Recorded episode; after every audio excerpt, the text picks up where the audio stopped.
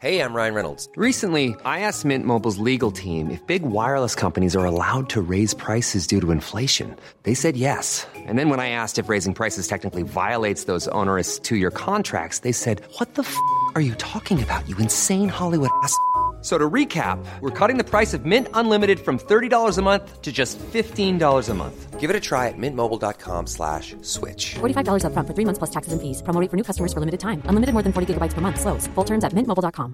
There's never been a faster or easier way to start your weight loss journey than with PlushCare. PlushCare accepts most insurance plans and gives you online access to board-certified physicians who can prescribe F D A-approved weight loss medications like Wegovy and Zepbound for those who qualify.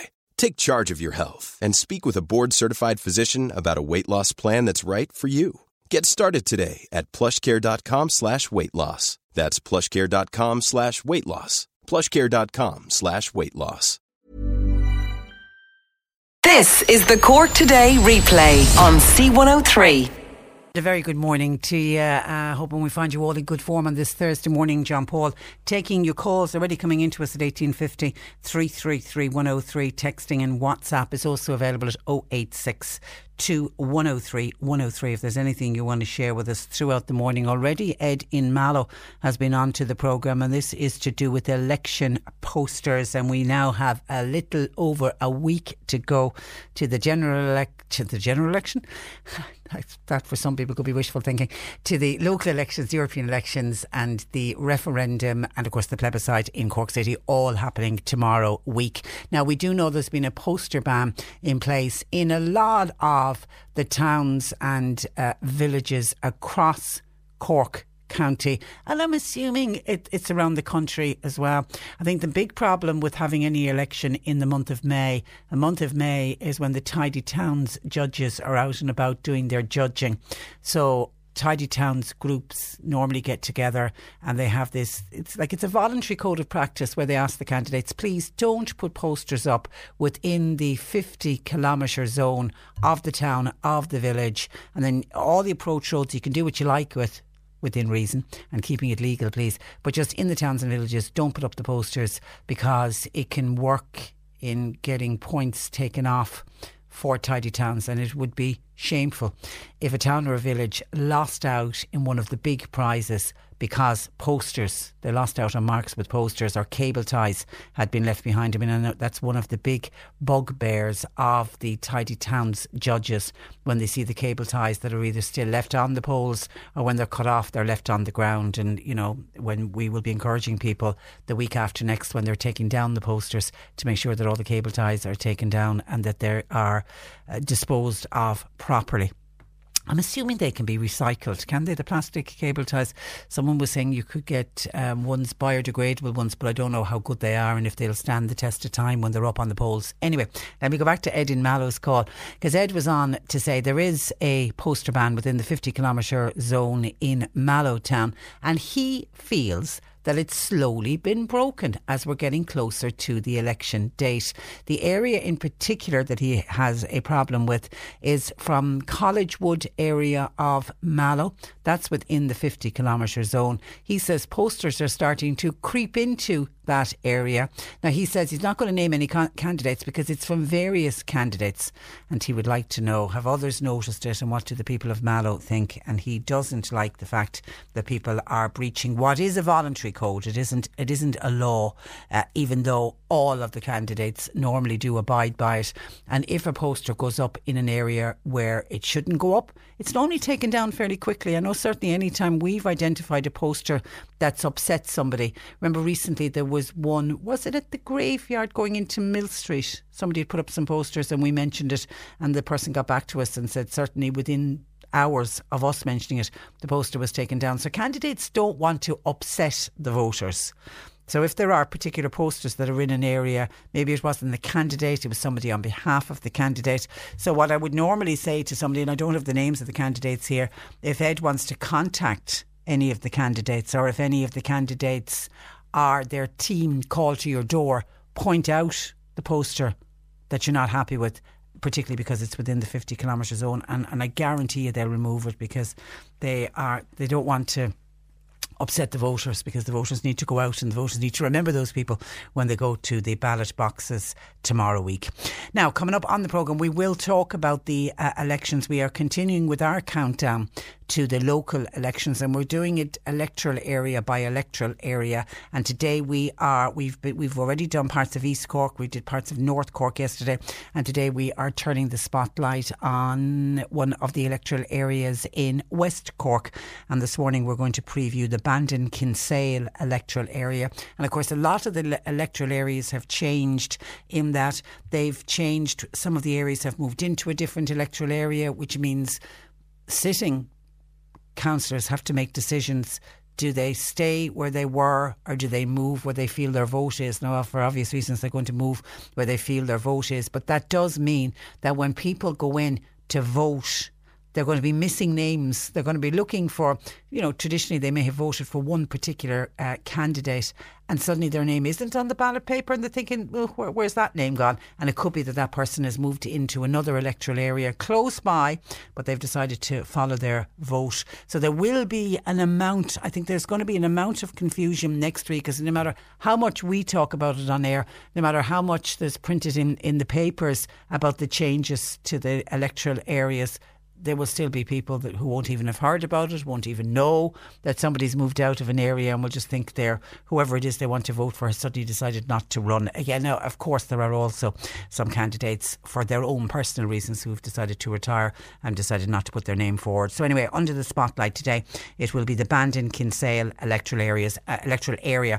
and we'll talk through the changes in that area uh, as well. Now, fingers crossed. And the power of prayer is going to be needed on this one. We are hoping to speak with Mother Irene Gibson.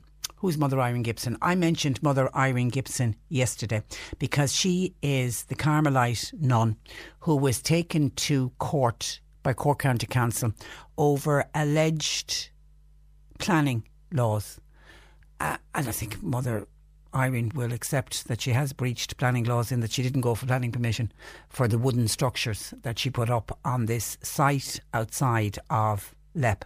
And she was before the courts, basically been told, I think she has until Christmas, to get rid of the buildings that are on this site. It's a hermitage that she has set up. She is a silent order of nuns.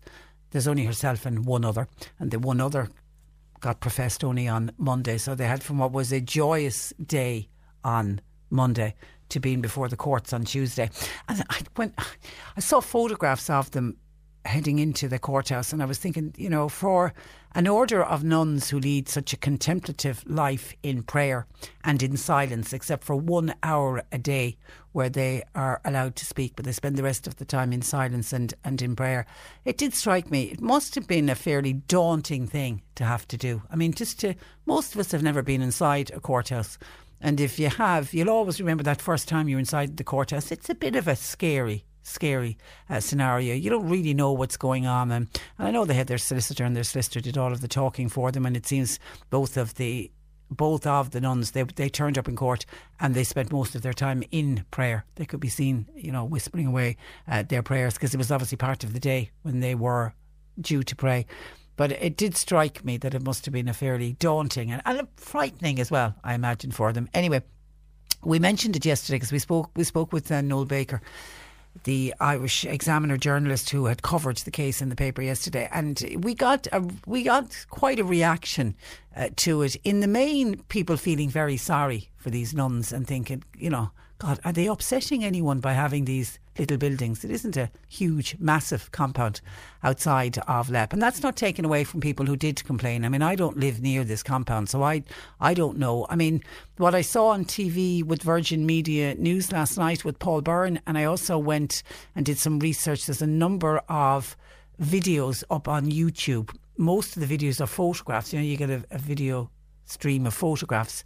It it, it They, they don't look that unsightly, but as I say, I don't live, I don't know how close other houses are, and are there other houses, you know, looking into this property, can can you see, and you know why, I don't know why people were upset. And you don't, you know, people have a right if somebody is breaking the law, and it does look like Mother Irene and Sister Anne-Marie well, Mother Irene, I think it was, she put up the wooden structures, has broken the law, because you can't just, even if you're a nun, even if you're a contemplative Carmelite nun who lives most of her day in silence and in prayer, you're still not above the law. Uh, so I suppose she did. She did break. She did break the planning rules. But you sort of kind of think, could she? Do, is there not retrospective planning, or is that gone? There was a time when you could get retrospective uh, planning. Is there any way around it? Because it looks like Mother Irene doesn't want to have to leave what she sees as her home, but if she's forced to move, she will move, and she's trying to sell the properties, trying to sell the buildings. John Paul actually found them on, I think it's one, you know, those Done Deal, one of those websites where she's selling off the wooden structures, and there's actually a picture of one of the wooden little chalets. Do you know, actually one of them looks like a garden shed, I'll be honest. I think she's calling them chalets, but some of them just look like garden, you know, the wooden garden sheds that, that you have. And there's a picture of one of them up on Dun Deal with uh, either herself or Sister Anne-Marie. It's a nun anyway, you can't see her face, sitting outside this little wooden structure. So she's trying to sell them on and then use the money, I suppose, to try to move somewhere else. As far as I know, she owns the land, so she'll have to sell the land if she's going to move on. Anyway, we're hoping, fingers crossed, to speak with Mother Irene on the programme today if she's out of prayer and we manage to catch her in that hour. We did speak with her yesterday, and she she was hoping to schedule her day in such a way that when we call, we will be able to talk with her uh, today. So I'm looking forward to talking with Mother Irene. But as I say, she did appear to have a lot of support yesterday. And I know planning can be an upsetting topic for a number of people. And John Paul was making the point to me, there are probably some people who will say it's only right and proper that she was taken to court, and that would be coming from somebody who perhaps applied for planning and for whatever reason got turned down planning. And then they'd look at this group of nuns and saying, well, how come they're allowed to put up structures and I didn't get my planning? And you might have people bitter because of that. But if that be the case, we certainly didn't hear any of that uh, yesterday. Uh, The calls and the texts and the comments we got in were people very supportive and just feeling sorry for these two little nuns. We will speak with Louise O'Keefe on the programme this morning. We've invited Louise uh, to join us because we heard this week that people who were abused at school have not, this is during primary school in the main, have not received the promised compensation. And of course they got the promised compensation because of Louise O'Keefe and because of what Louise O'Keefe did and her battle Uh, to fight for her case. A very, very brave lady. So we'll chat with Louise on the uh, programme.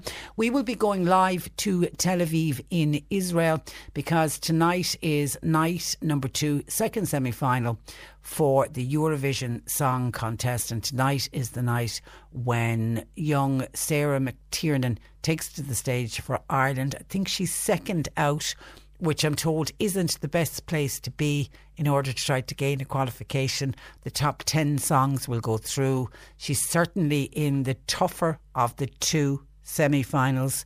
There were seventeen songs the other night, ten went through.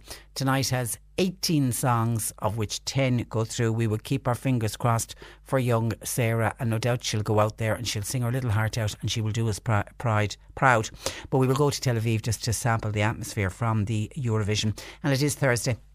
So in the final hour of the programme, uh, Jane Pickett, our resident vet, joins us. If you have any question with regard to any of the animals in your house or in your care that you'd like some advice on, get the questions in throughout the morning. eighteen fifty, three three three, one oh three. Text or WhatsApp oh eight six two, one oh three, one oh three. And a heartfelt thanks to a gentleman who simply signs the note I have in my hand as John, and he sent on a, a contribution to the young mother from uh, Belarus that I've been talking about since I came back from my trip, that we are hoping to help out, uh, who's living in such awful, awful uh, poverty.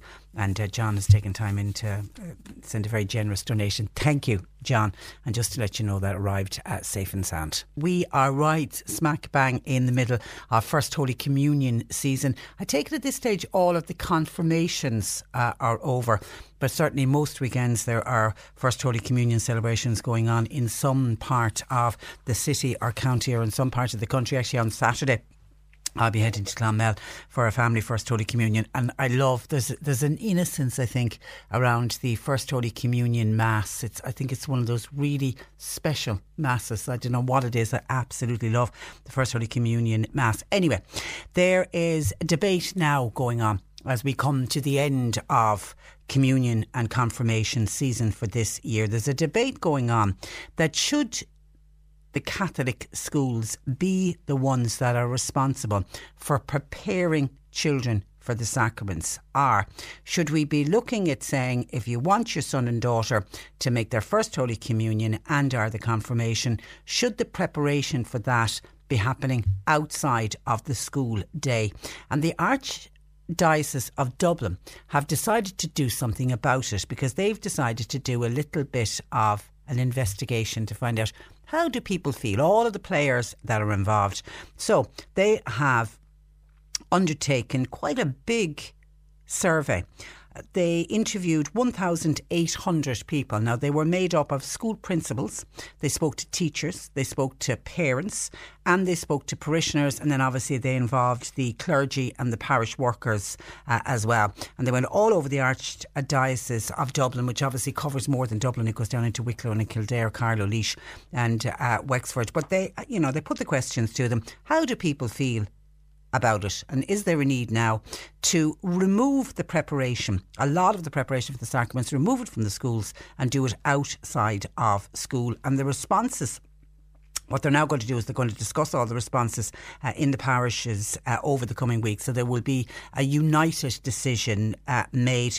But potential changes, this is what's been, what will be some of the things that will be uh, discussed, because it seems the result of the stir- survey was there was a strong demand for parents and local parishes to play a much greater role. Take it away from school, give it to the parents, and get the parish involved as well. So some of the changes that will be discussed and possibly could happen, they're not saying they're going to happen, but it's possible that it could happen, would be there would be an opt-in approach in to confirmation and to communions in school, with the bulk of the preparations taking place outside of school hours. Now, this is the type of the approach that's common in multi-denominational multi-denomin- schools.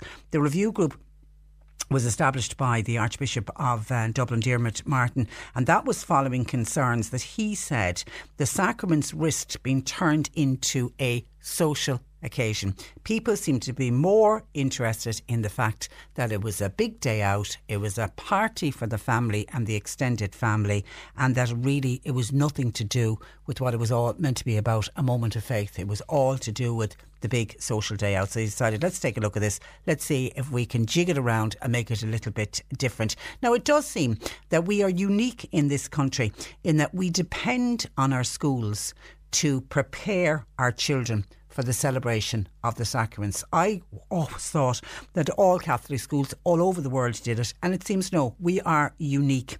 Uh, parishes are becoming more involved, and there are some efforts now to involve the parents more, but in the survey all expressed dissatisfaction that it is still largely a school event and that it's still largely up to the schools. They're, they're almost themselves feel, the schools feel they're working in a vacuum. Nothing is coming from the home, nothing is coming from the parents, nothing's coming from the parishes. It's all up to the schools. schools. So everybody who took part in the survey says, no, something needs to be done. There needs, needs to be more direction from the parents and there needs to be more direction from the uh, parish. All were saying that passing on the faith is primarily the responsibility of the home, with the support of the parish and with the support of the school, but passing on of the faith should not be left to individual teachers, and that seemingly is what is happening here. And I read a really good piece by Carol O'Brien in the Irish Times, who was writing about this yesterday in the paper, and he says that there's the wider question of whether the sacraments are at risk of becoming, exactly what the Archbishop says, social party day out rather than a religious event. He said many teachers say they've noticed a deterioration in children's religious knowledge over the years. Some teachers talk of how they end up having to reteach students how to receive communion and that happens in their confirmation year. And the teachers are of the opinion that the children made their first Holy Communion in second class, and now they're in sixth class four years later, and that they haven't been back inside a church since, and they've actually completely forgotten about the whole thing of receiving Holy Communion, and that has to be retaught taught again. And, you know, really you would have to question the parents, why are you putting your child forward for confirmation if that child hasn't been inside the door of a church since they made their Holy Communion some four years uh, previously. And he says one teacher recalled a recent First Holy Communion ceremony where the bemused congregation were unaware of when they were meant to sit, when they were meant to stand, when they were meant to kneel. None of them had a clue. None of the parents had a clue because none of them were regular mass goer, goers. He said it's clear that many parents are not engaging with church practices, though they expect it of their schools. So if the Archbishop of Dublin, or the Archdiocese of Dublin, should I say, ends up reducing or completely removing preparation of the sacraments from the school, then you'd have this opt-in system for communion and confirmation. Now what that means is it typically involves uh, a weekly one hour after school class. Now the schools can facilitate it. They can, you know, the classroom can be used for it. Or in other countries what happens is it's the local parish centre will have a room that can be used. But if you want your child to make Holy Communion or confirmation, then for one hour after school a week, you're going to have to bring your child to wherever it is and where they will receive the necessary instruction in order to make their First Holy Communion or their confirmation. Classes are usually taken by a religious teacher, a lay person or a local priest, but they generally involve a cost to the parent because that person isn't going to be showing up. There will be costs involved in it, so the The parents are going to have to pay for that one hour of religious instru- instruction. And Paul Rowe, who we've spoken with before in the programme, he's the chief executive of the Educate Together uh, schools. And obviously they are all religions and none.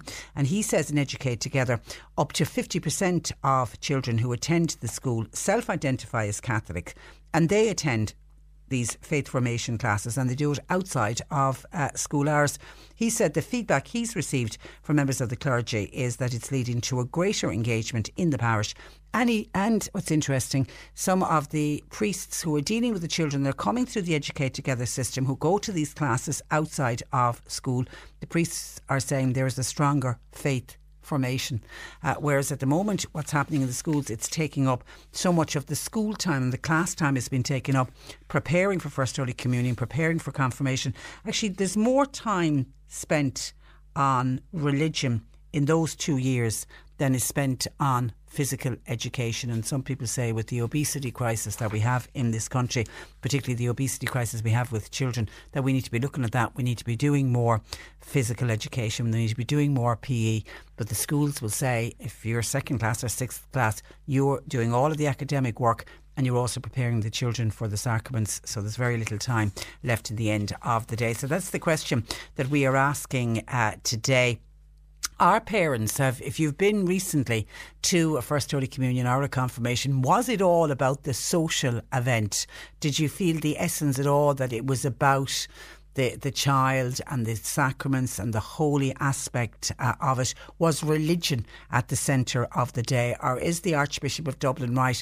First Holy Communions, confirmations, they're simply nothing more than a social day out. If you have a view on that, we would love to hear from you. This is the Cork Today replay on C one oh three. Cork Today on C one oh three. Call Patricia with your comment. eighteen fifty, three three three, one oh three. The state has been accused of trying to renege on its responsibilities to people who were sexually abused as children in schools after it emerged that a government compensation scheme set up four years ago has paid nothing to survivors. The accusation was made by abuse survivor Louise O'Keefe, who uh, joins me. Good morning to you, Louise. Good morning, Patricia. Uh, uh, now, it was your European Court ruling against the state that led to the setting up of the redress scheme. Why has compensation not been paid? Well, w- one of the primary facts for them not paying out on the scheme is because of their insistence of each um, survivor who has made an application to have a prior complaint. And they're insisting that that prior complaint must be against the teacher that abused them. Um, and in historical cases, that's almost impossible. First and foremost, because I know myself that I never spoke about it. So a lot of children did not speak about it. One, because they were terrified. Two, because they felt dirty. And three, because they were blackmailed by their abuser into not telling. And it was also a different, in, in some cases, it was a different era. The children wouldn't necessarily oh. have been believed. Oh, absolutely. Oh, absolutely. Um, absolutely. I mean, you know, um, principal of a school, a teacher of a school, they were held very highly in society at that time. Um, you know, and young young children, I mean, we were absolutely in, I mean, innocent and, you know, in, innocent in that, you know, we knew absolutely nothing about sex at that time. So to be sexually abused, we didn't even have the words or the language mm. to tell what had happened to us. So the so the so the the redress board is insisting on this prior complaint clause. Did it, I thought the Dáil, did they not previously vote to remove that? In July of last year, there was a debate in the Dáil, and there was a vote passed um, seeking to have the prior complaint removed. But no action has been taken on that by the go- by the government, and it is extremely disappointing. But I mean, four years ago, when I had a meeting with the de- then Minister for Education, John O'Sullivan, when she announced this um, scheme, I told her she was telling the people who had no prior complaint to go to hell, and that's exactly where they have been and still are because of this. To, to me, a prior complaint was established way back in the early nineteen forties. And we know that from the Ryan report, because the Ryan report was able to tell us that there was evidence in the Department of Education of sexual abuse of young children in our national schools in the early nineteen forties. Yeah, so, so, so it's been going on. We know for sure it's been going on uh, since but, then. But, they, but, but my uh, point would be, sorry Patricia, but my point would be that the Department of Education knew then that there was possibility of sexual abuse of children in any national school in the country. So they should have acted. Yeah, and they, they should have been doing something. Is there a feeling, and I don't want to be cynical here, but is there a feeling that by, you know, putting in this prior complaint clause, are the state deliberately trying to make it hard for people to claim? Oh, they're not just making it hard for them to, to, to complain and to apply for for um, the scheme. They're making it impossible for them to do it. Absolutely impossible for them to do it. I mean, what they what they don't seem to realise is that most of these people already have the abusers convicted.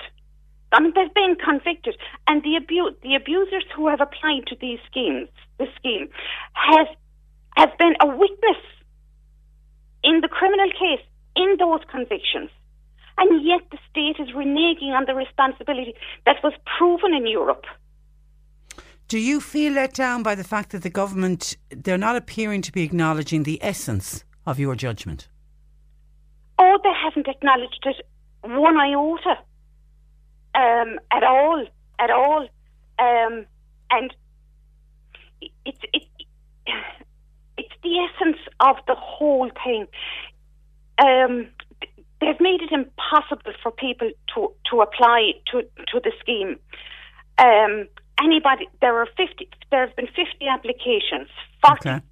forty-four of those have been refused, and they say six are in review. But the whole point being that it, it's the acknowledgement of it.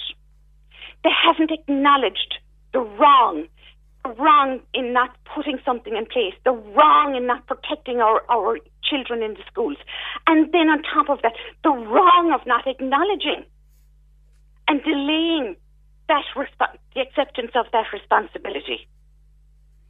Would you have met with um, some of these survivors, Louise, whose uh, lives have been destroyed because of the abuse? Oh, absolutely. And, you know, everybody differs. We all differ. Some are able to handle it. Some are not able to handle it. Some some um, are literally stressed out over it.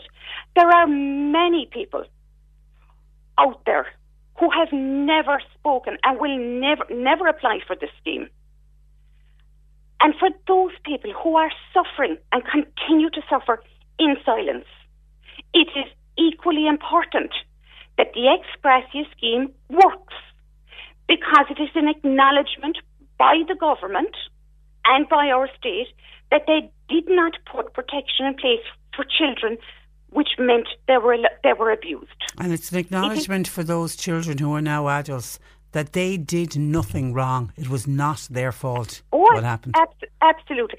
And it is it is it is equally important for those who are prepared to speak and those who haven't spoken. You know, yeah. we must always remember those who are e- e- who equally suffered in the schools, but are silent. Yeah, I'm always conscious of that when I'm when I'm speaking with you, uh, Louise. Sometimes we will get a call or a text in from somebody uh, who, you know, you you'd have triggered something to say. You know, I, I was one of those children. I've just never been able to talk about it. And, and I think because of you being so vocal and, and so public, you have helped a lot of other people, because it's important for those people to come out of the shadows, isn't it? They've done nothing wrong. They've nothing to be ashamed oh, of. It, oh, absolutely. And I mean, you know, I, I suppose I even look at myself in, in, in this whole scheme because of the fact that When when when the sexual abuse in, the, in Dundera National School came to light, um, back in and we there was the criminal case. I mean, I was not the first person who came forward and made a complaint to the Gardaí.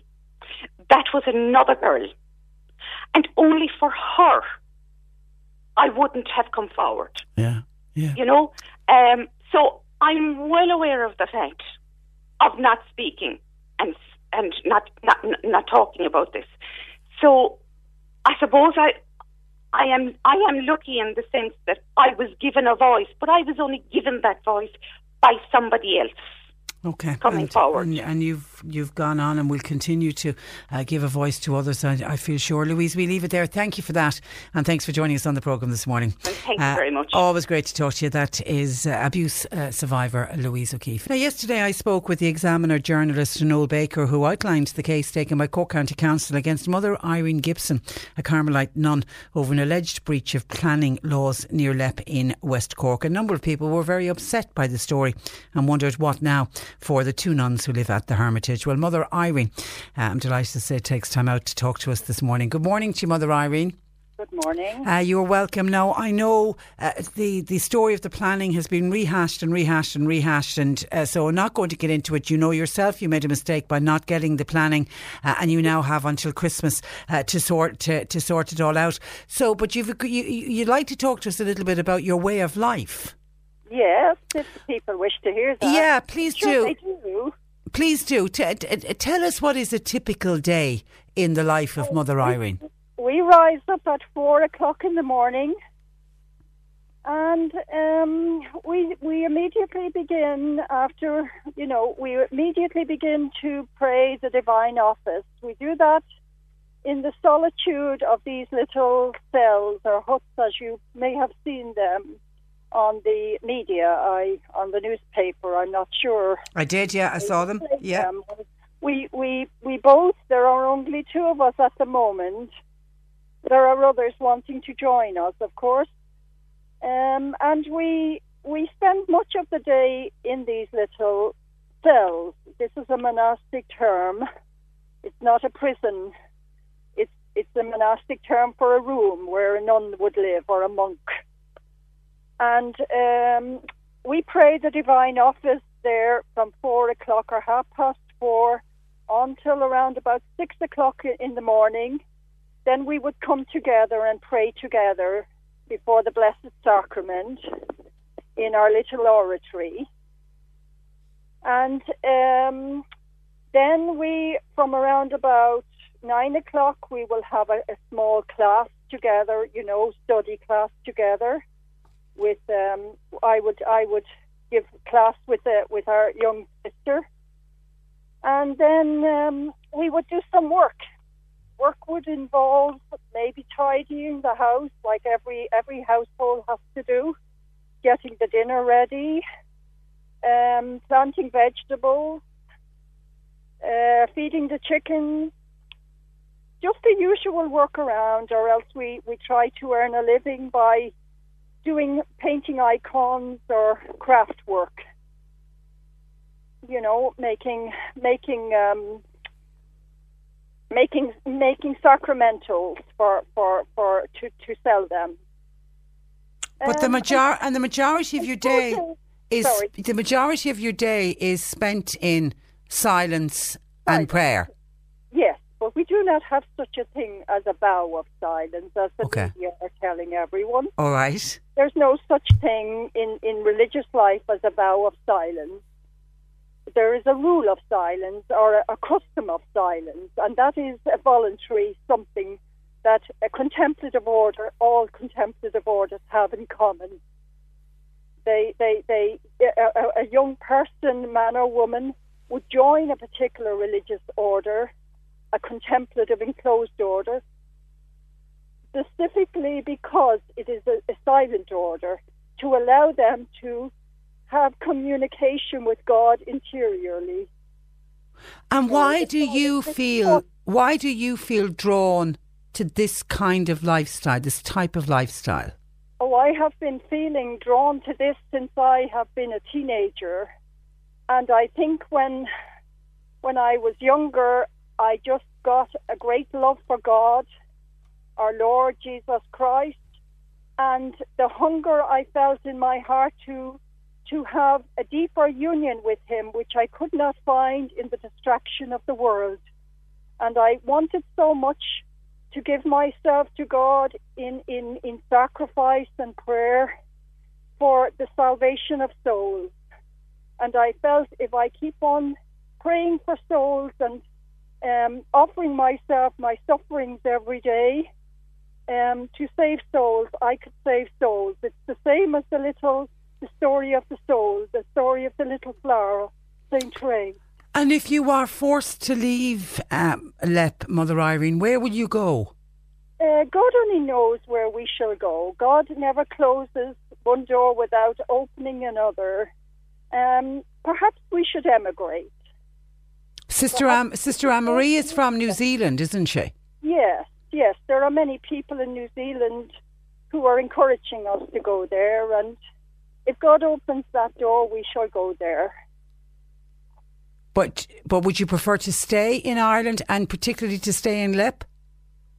It would be nice to be able to stay in, in the area of Cork, indeed. But it's whatever God wills for us, because maybe all this whole thing that has blown up, it's just God's way of writing straight with crooked lines, as we can see it. It's, it's just, you know... It happens in everyone's life. We it think it's a disaster, and then the next thing we say, if this hadn't have happened, maybe I wouldn't be here. Yeah, yeah, you're you're you're so right. And are you? By the way, are you under the Diocese of Cork and Ross? Are you under the control of the bishop? No, no, we are not, because we are we are following traditional Catholicism as it was before Vatican Two. The Tridentine Mass, and yes, yeah, and, yeah, and the local or, ordinary do not like that. Okay. We will follow modern, modern new mass. Okay. All right. We'll keep a close eye on this on this story. I'm I'm way over time um, uh, because I have to go to news. But listen, it was a pleasure to talk to you. We'll keep in contact with you, okay? And uh, look after yourself. Thank you very much. God bless. Bye-bye. Mother Irene Gibson, they are joining us from uh, Leap. And John Paul tells me as well that she doesn't have electricity and the battery was going to go on her uh, her phone, so we didn't have very long with her. You're listening to Cork Today on replay. Phone and text lines are currently closed. There's a couple of events actually, they're both relate, they're both uh, to do with the Bealtaine uh, Festival. I want to give a mention to, I get backed up with people sending emails and texts in asking me to mention things, and I do my best and I apologise if I don't get around to all of them. We just get so many of them. But Kathleen sent in a lovely WhatsApp this morning asking me to mention the annual Bealtaine variety concert that's happening this Friday in Castlemagner Community Centre at eight o'clock. The concert will showcase talent from all over the Duhallow region, and it includes music, solo singing, there'll be choral recitals, there'll be recitations, there'll be dancing and lots more. It's a fantastic night of entertainment. It's guaranteed not to be missed, says our Kathleen, and admission is ten euro, where with a special guest. Not saying who the special guest is, but there will be a special guest on the night, and right, right, light refreshments will be served. That sounds like a lovely night out this Friday night, Castlemagner uh, Community Centre. And then I got a lovely, lovely email in from Catherine telling me all about Katie Holly's play called Crossroads.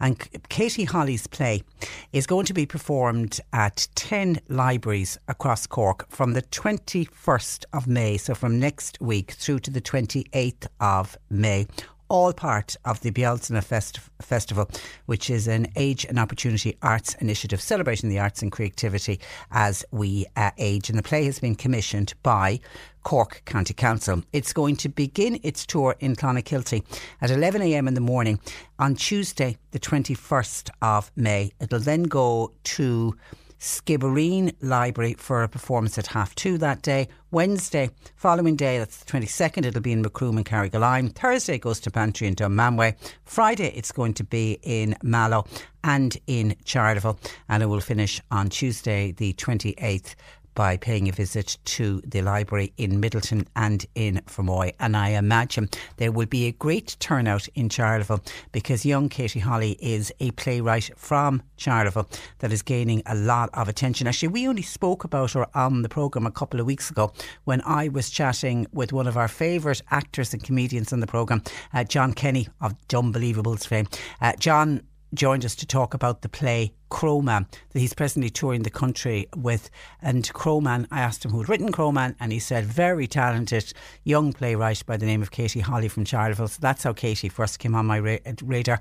And anyone that's gone along to see Crowman performed by John Kenny, it's a, it's a one-man show, will know what a great, great writer Katie Holly is. And she is a name and a playwright we are going to be seeing and hearing a lot more about into the future. So you have an opportunity to see, catch this very special play commissioned by Cork County Council. Well done to Cork County Council for commissioning it, part of the Bealtaine.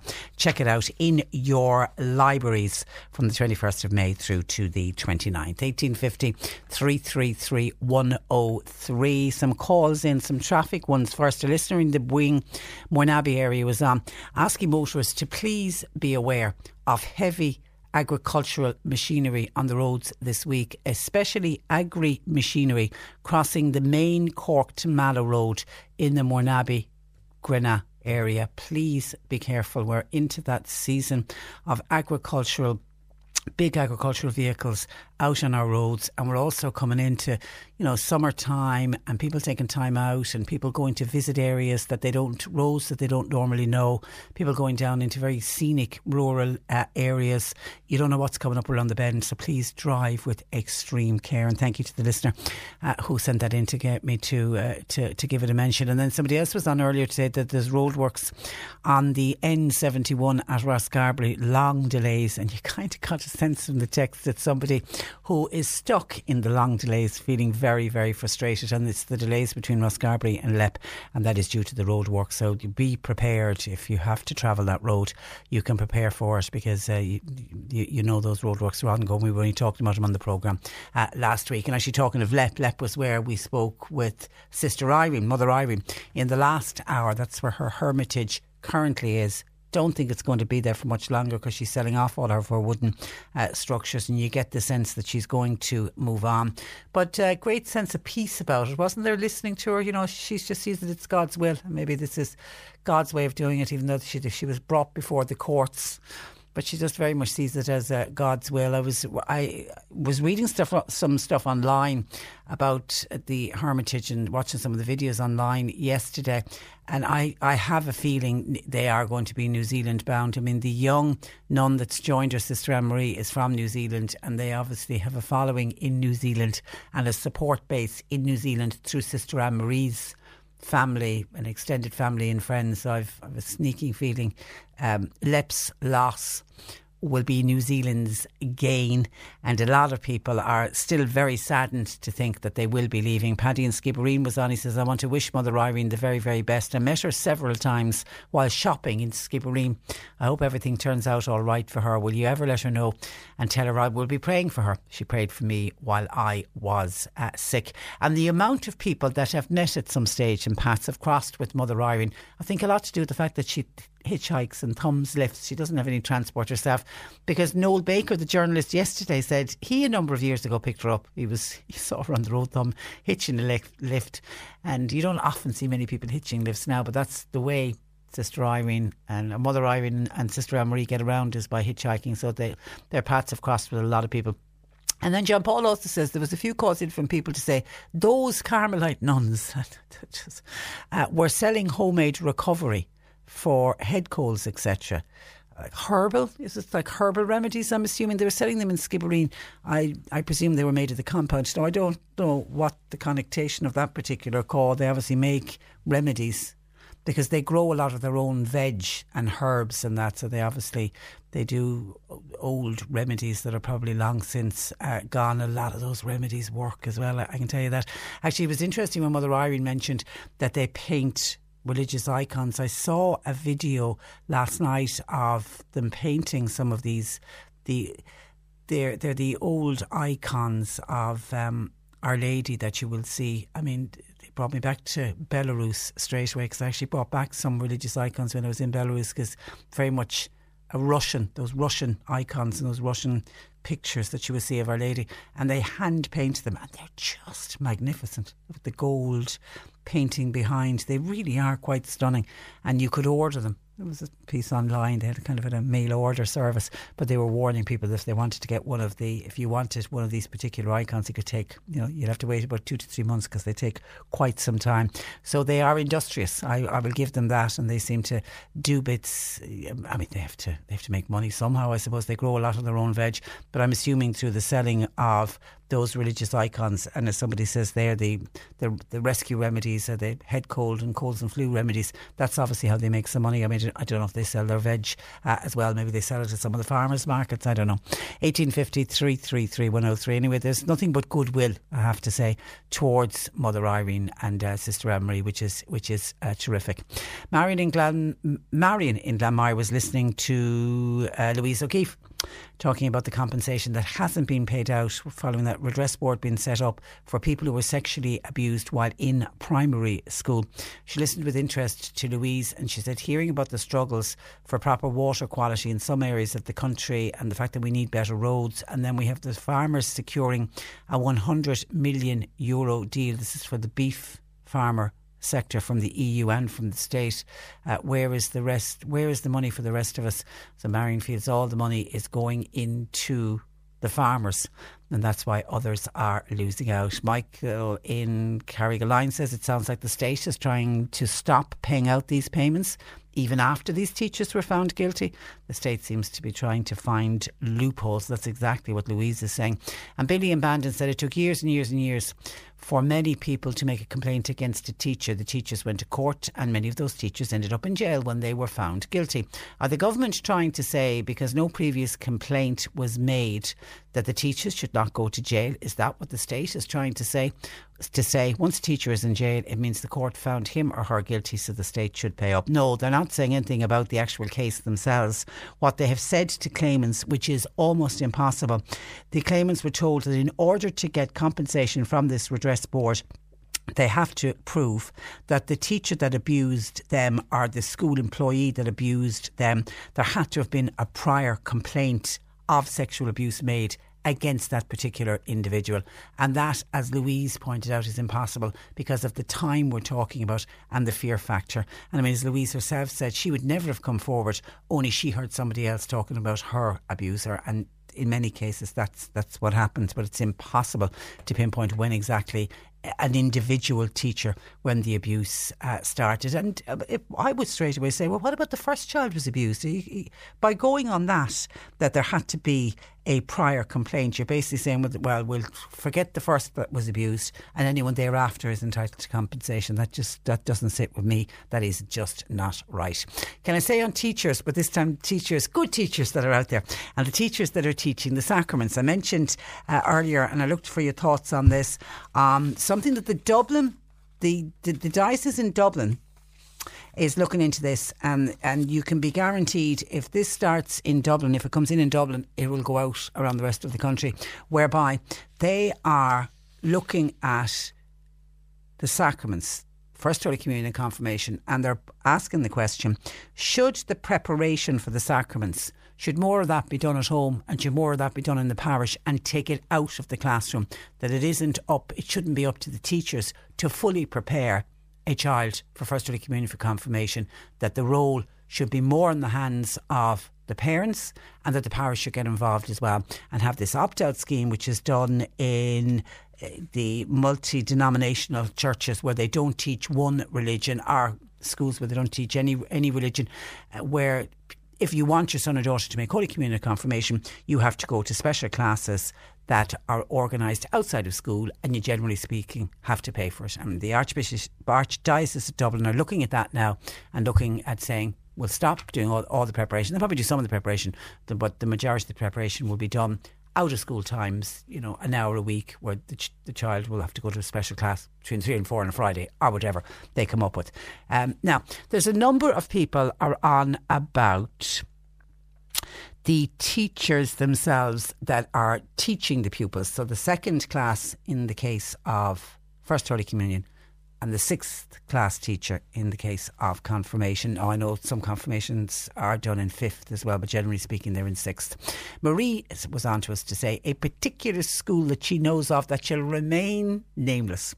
A pupil received his uh, communion. His mother is a teacher in that same school, but the child had never seen the inside of the church from the day of the baptism until the day of the First Holy Communion. How did the students prepare for communion when one of the teachers wasn't even able to bring her own child uh, to class or doesn't go to Mass herself? Now, I don't know if you teach in a Catholic school, do you have to be a practicing Catholic? Is that I can't see that being part of the interview uh, process.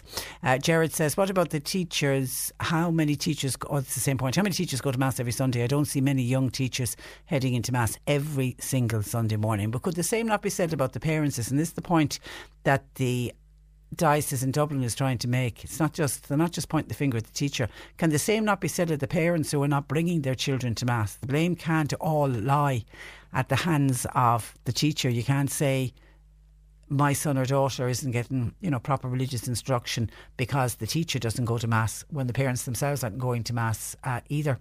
Maura says, "Morning, uh, Trish. My niece, my niece's little girl is making her First Holy Communion on Saturday. Now she has received, the mother of the little girl has received a text message. It's a text message from some of the other moms saying, would you be up for a night out on the Saturday night of the week after to celebrate the First Holy Communion?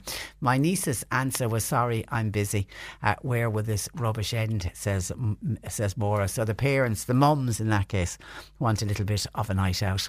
Hi Patricia, with regards to communion and confirmation, it's the teachers who are paid to teach and the parents are meant to back this up. But now we have modern teachers without an iota of religion themselves, and so-called modern parents likewise. It's not cool to do religion, so God help the children.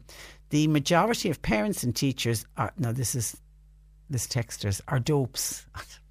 That's not my language, can I say? And there's nothing in their heads. They're all airheads. The children now are showpieces for certain occasions. Modern parents don't want any advice. I've said it before and I'll say it again. God help those poor kids. I pity them, says this particular uh, texter. But the point is, if they are modern parents and they're not practicing religion, why are they still insisting that their children receive the sacraments? That's the argument that's always put forward. And Mary Buckley says, O M G, when she heard about the schools stopping preparing children for Holy Communion and Confirmation. What next? I'm going to my special needs grandson's Donica's First Holy Communion on the twenty-fifth of May in the Holy Family School in Charleville, and I can't wait, as I never thought we would ever get to see this day, thanks to all in the school. And that's where Marcia, my little girl, went to school as well. Bring your tissues with you, Mary, is all I'll say. The First Holy Communion Mass for the Holy Family School is a really, really special occasion. It's really and very, very emotional. So have the tissues with you and enjoy.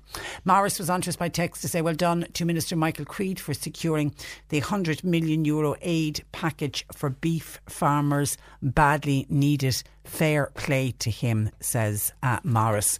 And just stay on farming for a second, because I...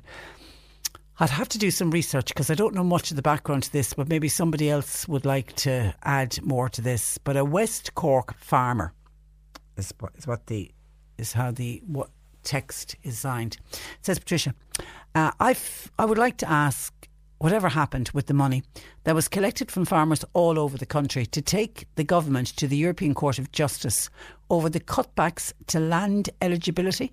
Where is this money?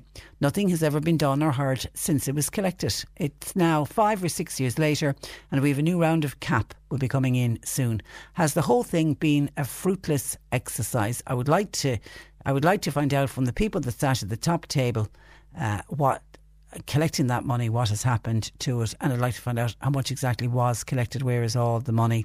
Uh, and also another question: if and when will it be refunded? And that's signed a West Cork farmer who contributed. Now I'll have to do the you know, memories. I can't. I don't know exactly what campaign this was. Let me do some research on that. But if anybody else wants to throw their tuppence halfpenny worth in on that particular story, we'd love to hear from you. eighteen fifty, three three three, one oh three. John Paul takes your calls, text your WhatsApp oh eight six two, one oh three, one oh three.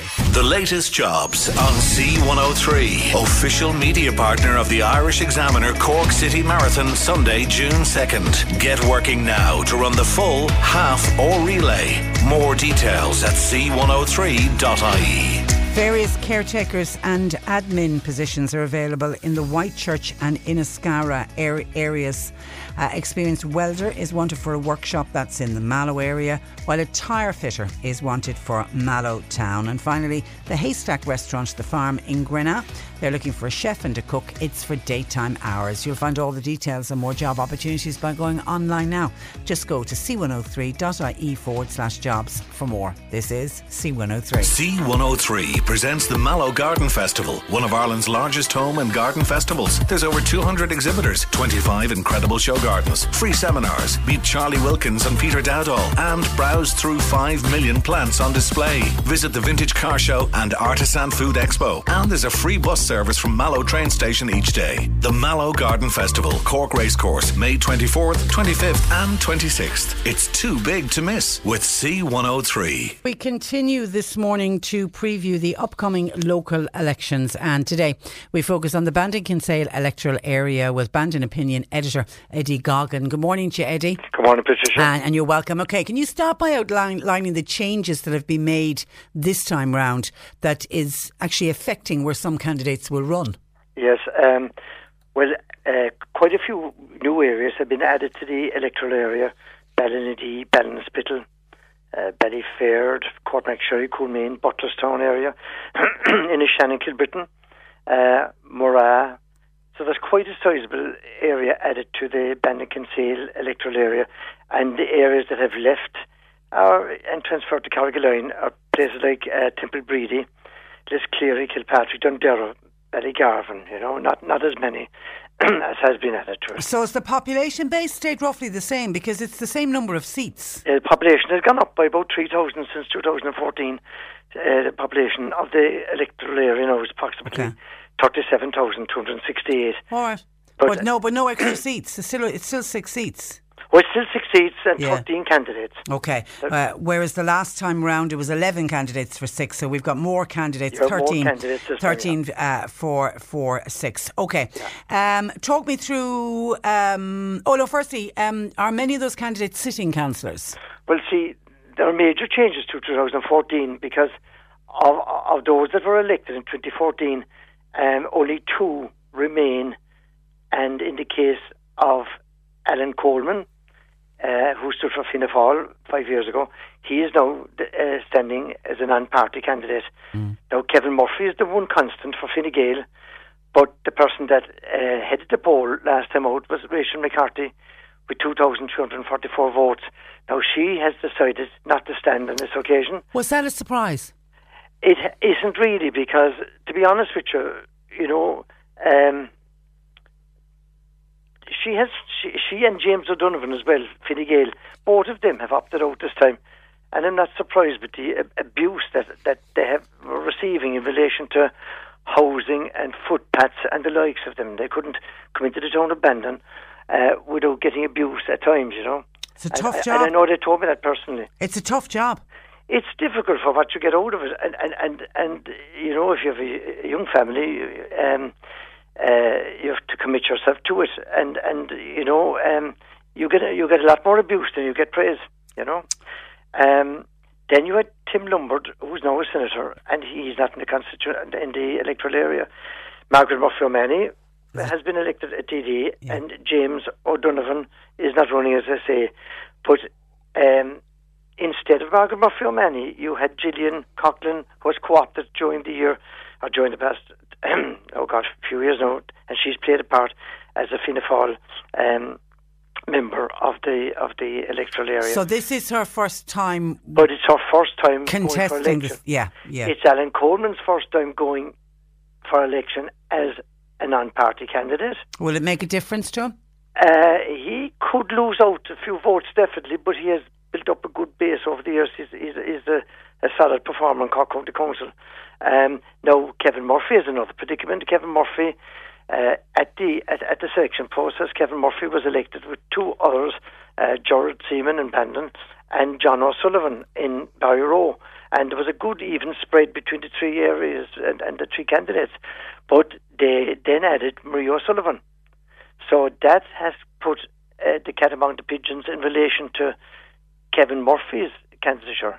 Because she's from Kinsale. He is, and the two of them will be, will be looking for votes from the same area, really, you know.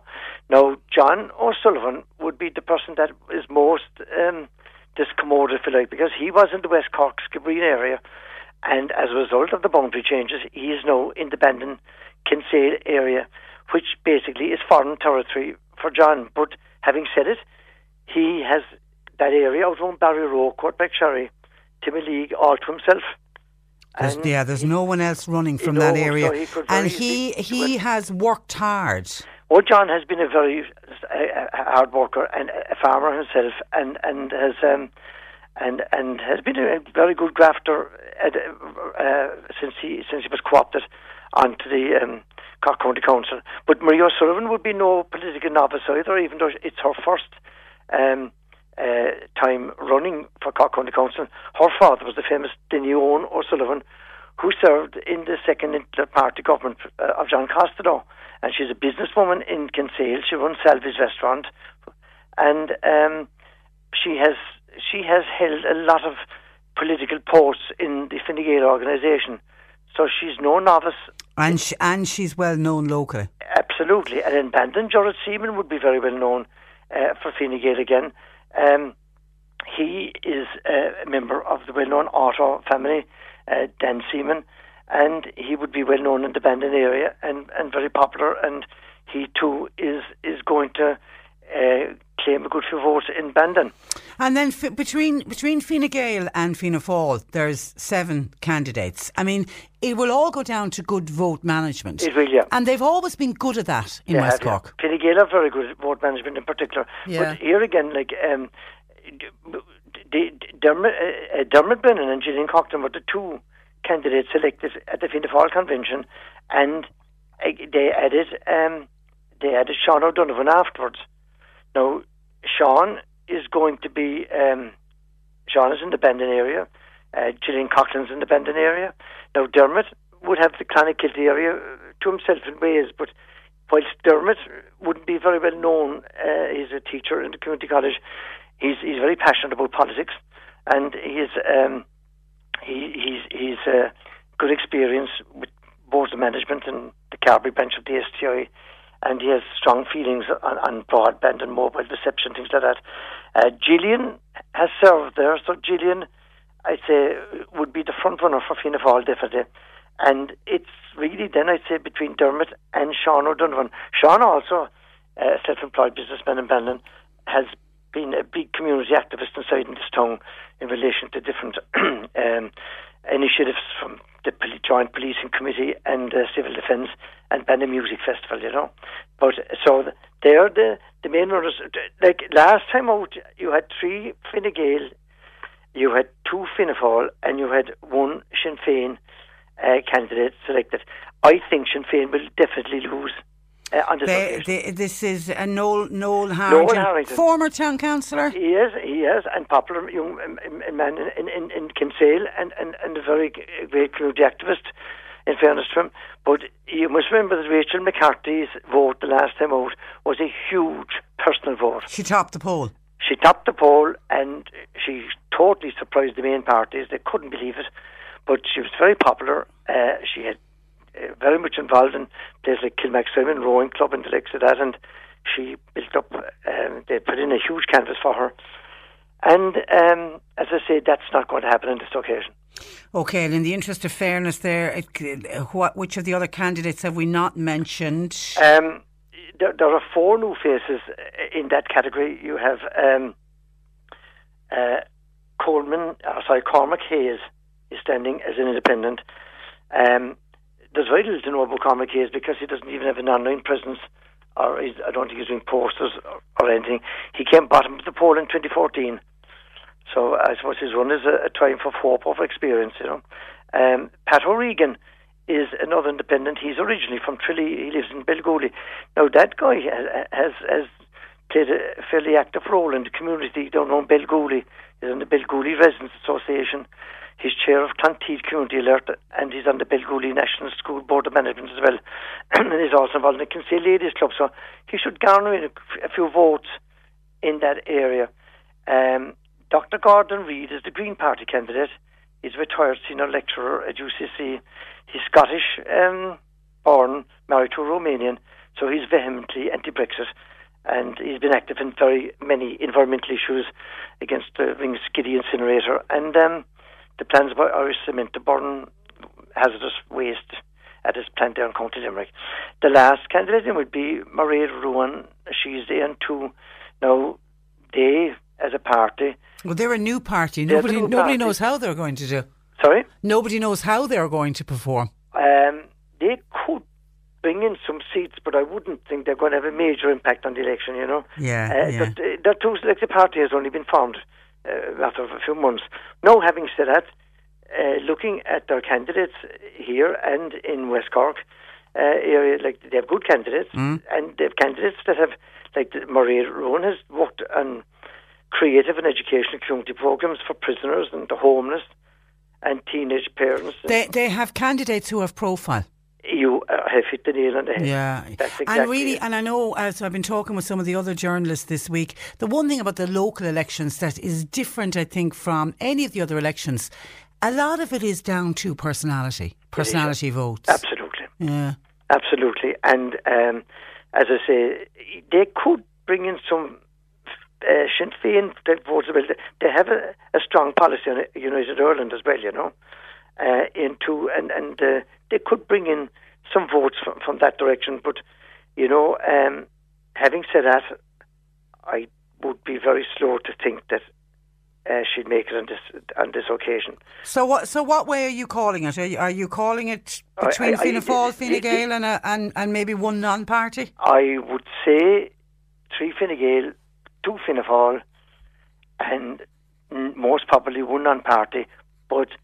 The non-party would be Alan Coleman, but he could be fighting hard for the last seat with Fine Gael and Fianna Fáil candidates. Okay, only only time will tell. And the count, where's the count for West Cork? Count will be in Clonakilty. Clonakilty. Uh, yeah. Okay, all with, right. With West Cork. Uh. Okay. And, and then any, there's two other constituencies now, isn't there, for West Cork? There this are. Is, yeah. If any, if, if, if, if any of your listeners want uh, a profile on on, any, on all the candidates in West Cork, we did a we did a big profile in the current issue of the Opinion magazine. Yeah, it's excellent. It's which, excellent. Is, which is which covered Bandon-Kinsale, West Cork Skibbereen area and Kinsale Bantry area. At the time of going to press, there were a few new Canada's had it since, but okay. not too many. Well done, well done, Eddie. Listen, thank you for that. Enjoyed our chat. Thanks, uh, thanks for joining us. Uh, bye bye. That is uh, Eddie Goggin, who is the editor of the Bandon Opinion, casting his eye over the Bandon-Kinsale electoral area. This summer, thousands of people will love this feeling. You can experience it too. C one oh three invites you to run the Irish Examiner Cork City Marathon, Sunday, June second. Whatever your fitness, whatever your goal, whatever your reason, we want you to hit the streets. Hit the streets. Feeling alive. Join a relay team or go solo in the half or full marathon. Register now at cork city marathon dot I E. cork city marathon dot I E. The Irish Examiner Cork City Marathon, Sunday, June second. Feeling alive. With C one oh three. We are going to Mallow uh, Garda station where I'm joined by Sergeant uh, Tony Cronin for this week's uh, Garda File. Uh, good morning to you, Tony. Good morning. Uh, and, you, and you're welcome. Now, you've got three burglaries in the area that you're looking for help with. Yes, uh, Patricia. The first burglary uh, occurred on the ninth of May last, which is last Thursday. This was a daytime burglary and it occurred in Churchtown, um, just in the outskirts of the village, in a dwelling house. Uh, a daytime burglary where culprits got access um, from the back of the property into the house, and uh, they spent a bit of time in the house, and a lot of items, well, some personal items were taken from the house, um, sentimental value. These items um, would be on sale in the future and they'll be offered for sale, so we would be looking for people that uh, would be offered items like jewellery, et cetera. You know, if people call to you and they have items for sale, you might contact your local Garda station. Again, it was last uh, Thursday, the ninth of May, and it was daytime in Churchtown Village. So maybe you saw someone acting suspicious, or you saw a car parked up outside a, a property and people walking in and out. It was just off the, um, the, the village of Churchtown, and there was a, a separate entrance for this uh, property. So again, we'd be appealing to anyone who saw anyone acting suspicious in the Churchtown area last Thursday, any time during the day, or if there was any vehicle in the vicinity that was parked up and uh, act, acting suspicious. If you can remember anything at all, the Gardaí uh, would be delighted to get a call, either in Charleville or in Mallow. Okay. Uh, the next burglary we have is um, it occurred in Farn in Charleville, which would be just off the, the N twenty in Ballyhay. It occurred on the sixth of May last, which would be last Monday uh, night week. And it was a, a nighttime burglary uh, where people uh, got access to a property, a dwelling house and a shed. Now, we believe no items were taken from this burglary, but again, they were there for a considerable period of time. And maybe you saw some car or persons acting suspicious uh, in a suspicious manner. And we're talking again from six p.m. in the evening to eight p.m. There was a two-hour window here. And a silver Mazda was seen in the vicinity of Farn. And uh, this car was not um, known locally, so we again would be asking anyone that saw this car or the occupants or anyone at all that was acting in a suspicious manner, please contact your local um, Garda station, and at least it would help with the inquiry, and we could either uh, they'd assist or we could take them out of the investigation. Our third burglary then um, uh, was... Uh, In, in Churchtown as well, and this was on the ninth of May last last Thursday, and this was in a two-hour period, sometime between half eleven a m and one thirty p m. And uh, entry was gained uh, by the back door again, and uh, the persons were in the property for maybe twenty minutes uh, time frame uh, within this two-hour period, and again it was a two-hour period, so possibly there was people in the vicinity watching people, you know, leaving, uh, exiting their houses and seeing was there any car left at the house. So maybe you were in this area of Egmont and Churchtown and you saw a car acting suspicious or people, or you may have heard something, seen something. Please contact the Gardaí again uh, in relation to this. Um, and even the smallest piece of information, it could just be the bit that, that, that you're missing. The smallest uh, little bit, and it could help to solve maybe two or three different um, burglaries, because as you can see there now, we have uh, one in Ballyhay and we have uh, two in Churchtown. So um, any, any bit of information that you can think of. Please pass on. The description of a person or persons, be it male, female, age bracket, or a type or a colour of car or reg number. Any bit of information would be of great assistance. Okay, and a ca- the, you've got a report of a car theft? Uh, a theft from a car, yes. Oh, theft um, from a car, sorry. So, yes, we had a, a, a theft from a car, and that was um, that was on the second of May, which would actually be this day fortnight. And this was with, uh, why we were really anxious with this, was this was a half an hour period in the Ballynoe area of Charleville, which is, Ballynoe would be out a back road out in Ballyhay, and we're talking from five p.m. to five thirty p.m. So there's uh, a person left their car uh, for uh, to check um, property and came back and found that the window uh, broken and um, items taken from the car. Okay. So again, it, was, it only was, it, um, it takes seconds, doesn't it, to break into yeah, a car? Unfortunately, it, it, it was an opportunist crime. So again, we're just appealing to anyone. It's a rural area. Just maybe you saw people just uh, checking houses or parked up at outside fields uh, where there's gates, uh, looking around to see is there any, any, anyone, you know, watching, anything like that. So, again, if you could just think back, I know it's a fortnight ago, but uh, it was a half-hour period. Maybe you saw something on that particular day, any time from four o'clock to six p.m. Okay. in, in the Ballynoe area. And if, if we have time, Patricia, okay. we just want to mention, if possible, there's a couple of upcoming events. Uh, if we could notify the public... Um, There's a, a match in Limerick next Sunday, so traffic in, in Charleville will be quite busy, so you may have an alternative for, or just there may be delays for ten minutes maybe, but um, Gardaí will be on duty and we will be attending to same. Also, the, the Garden Festival is on the twenty-fourth, Friday twenty-fourth, Saturday twenty-fifth and Sunday twenty-sixth of May, and we do expect heavy traffic on the Mallet to Clarny Road near the racecourse and also at Henna Bell Roundabout. Again, the Gardaí will be on duty. And just to notify the public that on the N twenty there are cables being laid between Mallet and New Tupat House. Traffic is restricted to one lane northbound from the hospital junction towards Costell, but traffic is flowing uh, twenty-four seven. Well, it's, it's down to one lane. Okay, yeah. And before we let you go, somebody says, well, you, while you have Sergeant Tony Cronin on the line, could you please ask him, can you get penalty points for not having your driver's licence with you if you're asked for it at a checkpoint? It's in the process of um, uh, up- updating um, penalty points for more offences. So the, um, it is looked at to have those updated. Because at the moment it's discretionary, isn't it? And I know Shane Ross what, wants that removed, the discretion yes, of the Gardaí to allow motorists presented at a at a Garda station. Yes, well, yeah. you are obliged by law to, to have your uh, licence with you. There's two separate offences. One is that you don't have it with you, and one is that you fail to produce it within ten days. So there's actually two separate offences. So uh, there are extra points uh, coming on board uh, for different offences, and that is one of them that is muted at the moment. Okay, it's it's not in yet. Okay, yeah. All right, but have it with you is, is your message, isn't it? It's, it's yes, you should, you you know, should uh, always have.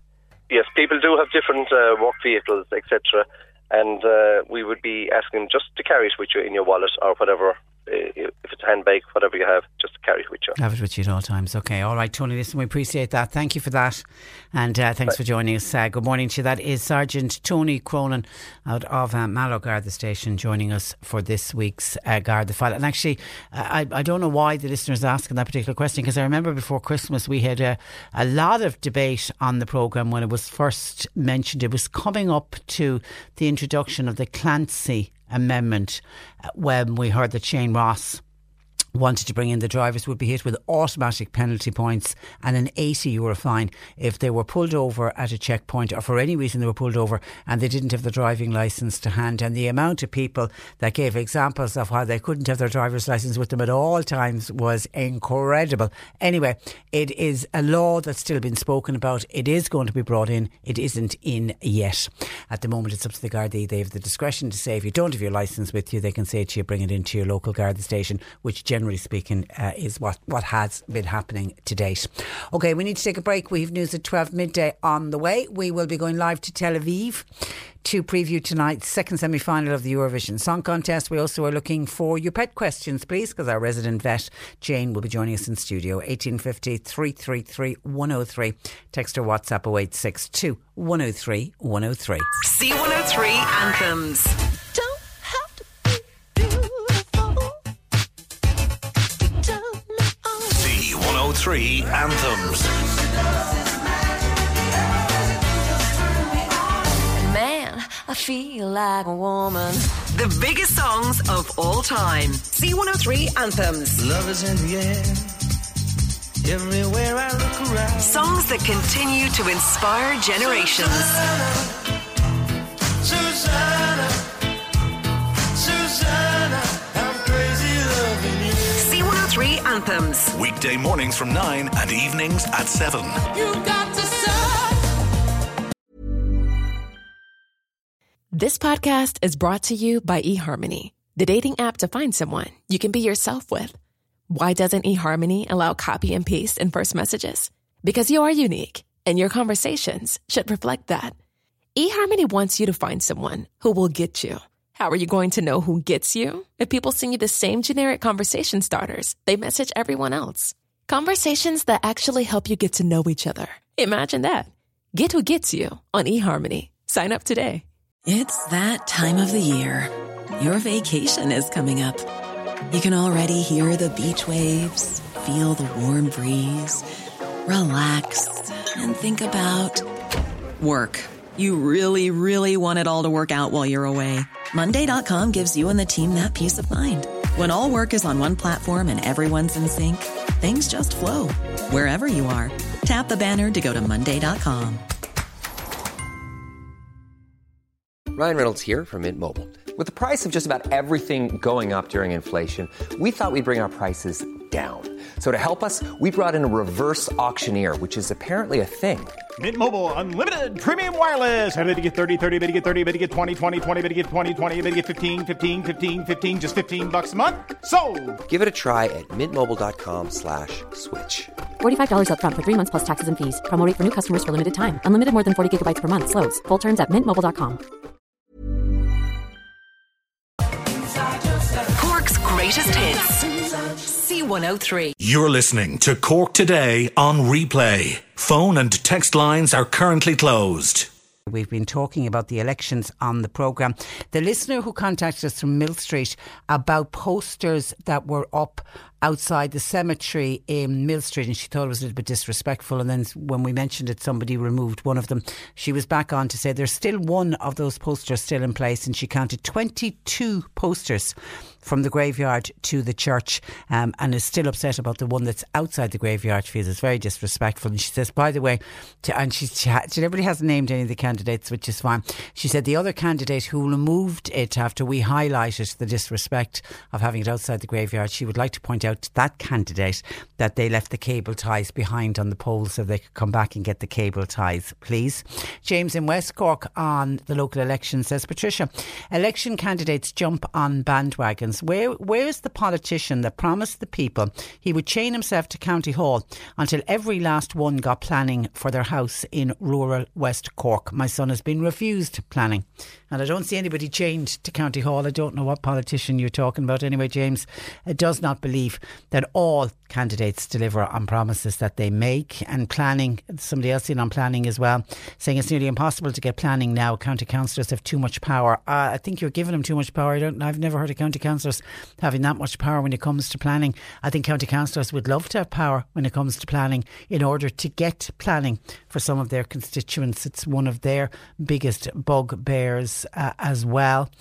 Also, someone was on to say, oh, this is on the farmers and the announcement from Michael Creed about the one hundred million euro that's going to be given to the beef uh, sector. Liam and Bandon being a bit cynical about it all said, isn't it amazing? A week before the election, the offer of money for beef farmers. Why not bring out the forms in advance so everybody can find out what the T's and C's and the small print is about? Is it a loan arrangement? How will it work? I want more information, says Liam in uh, Bandon. And someone else says on the Minister for Agriculture, Michael Creed, it's a pity he won't stick up for fishermen and Castletown Bear like Spain, and no quotas for Irish boats. It is a, a disgrace, says a texter. And when we spoke about driving licence and something that's not in yet but will be coming in, the idea that if you're stopped by a member from Garda Síochána and they ask you by law, you're always meant to have your driving licence with you. Under new proposals and under new laws, they're not in yet, you will be hit with an automat- automatic penalty points and an eighty euro fine if you're pulled over and do not have your li- driver's licence with you. Anne says, hi Patricia, sometimes I forget my handbag when I pop into the car and drive somewhere, and sometimes my handbag can be in the boot. If you're on a busy road or street, am I going to be penalised if I can't produce my driving licence? Kind regard, says Anne. Well, if it's in the boot, you're just going to have to say to the member from Garda Síochána, regardless of how busy the street is, let me go to the boot and I'll get my handbag out, and that has my driver's licence.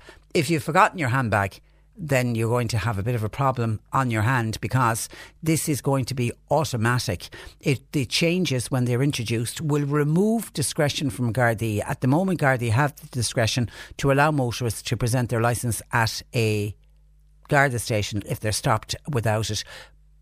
But Shane Ross, Minister for Transport, wants to remove that discretion, so it will be automatic. So yes, the scenario you're painting of you at home deciding that you need to pop to the shops, you're out of milk, and you hop into the car and you don't have your handbag with you because you just have the couple of euro in your hand to get the milk, and then you get stopped by the Gardaí, show us your licence please, Miss Anne, and Miss Anne doesn't have her handbag with her with the licence, it's automatic. You, they will have no choice and they will not have the, the, the discretion, so you will pick up penalty points in that scenario and an eighty euro fine. It we will all be, for us ladies that carry the licence around in our handbags, in our purses, in our wallets, we'll have to just remember to bring them everywhere with us. It'll, say, it'll be the same for all motorists. eighteen fifty, three three three, one oh three. The C one oh three Cork Diary. With Cork County Council. Supporting businesses, supporting communities, serving Cork. Visit cork coco dot i e. Table quiz in aid of Helena Ryan goes ahead in Albert Lynch's tonight, eight o'clock. Lots of spot prizes and a fun night. Kildare Community Lotto, that's on in Walsh's Bar tonight, while the Department of Rural and Community Development are hosting an information session with community groups on successful applications for grant funding. James O'Keefe Institute in Newmarket kicks off at seven this evening. The Cork Yarn Spinners, they will host Francis Kennedy from Kerry tonight in the Crawford Centre on Anglesey Street in Cork. The Yarn Spinners meet on the third Thursday of every month. A Middleton Arts Festival that begins tomorrow Friday with a special country market from nine a m in Market Green. Great events will be run all weekend. You can find out more at middleton arts festival dot com. And a new parent and toddler group opened in Killavollen Community Hall called Jolly Tots. They meet every Friday between two and four in the afternoon for a chat, a cuppa and playtime. Children over six months are three euro each to attend. Christine has more details, oh eight six, oh two eight, three three seven three. Cork Today on C one oh three. Call Patricia with your comment. eighteen fifty, three three three, one oh three. Tonight is semi-final number two in this year's Eurovision Song Contest, with Sarah McTernan flying the flag for Ireland with this song. Disappeared. Sorry, I thought it was on screen. No, it's not there. That's okay. Uh, anyway, uh, our man in Tel Aviv is L A-based T V producer Dave Cargill, uh, who uh, once again joins me on the programme. And I don't know if that's a bad omen or not. Good, good, good, good afternoon to you, Dave. Let's hope it's not a bad oh omen. God, I hope it's you? not. I hope it's not. I'm do- I'm doing very well. Um, uh, thank you. And I've just realised it's here. One sec. But that's got to change. Every time I'm with somebody, I'm confusing him with you. Anywhere I go reminds me of the things we used to do.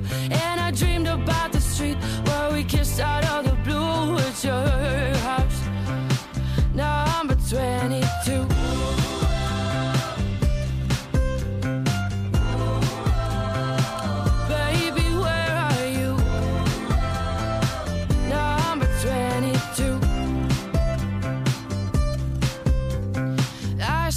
twenty-two, oh, it's like deja vu.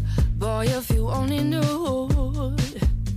This time I messed it up, but I can't give you up. Your face is all I got. Yeah, I know. I've always been afraid to say how I feel, but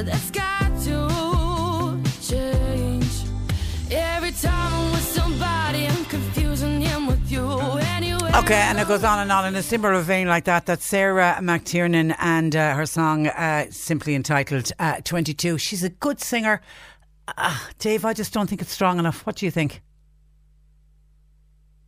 You know, it's a very, very difficult semi-final just because there are five songs here that could win Eurovision. And she's also in a semi-final, interestingly enough, where nearly every country is singing in English. Sometimes there are entries that come from countries in their own language and very much a, a local taste that probably won't qualify, but the standard is high. Patricia has also been given the second spot to sing, so she's second on, which is notoriously difficult to try to qualify from. So there are a couple of omens, I'm afraid, making it very difficult uh, for a qualification. But I, I still think it's it's fifty-fifty. She's very much in the borderline. OK, well, we wish her all the best of luck. OK, semi-final number one uh, was on Tuesday night. It went off without a hitch. Well, that's from us watching it at home on the T V. Uh, were you impressed with the production on Tuesday night? I was impressed with the production, but I wasn't so impressed with the quality of the songs. That's a weaker semi-final. Um There were some songs that had qualified that I can't help but think had Sarah been in the first semi-final, she would have had a better chance, for sure.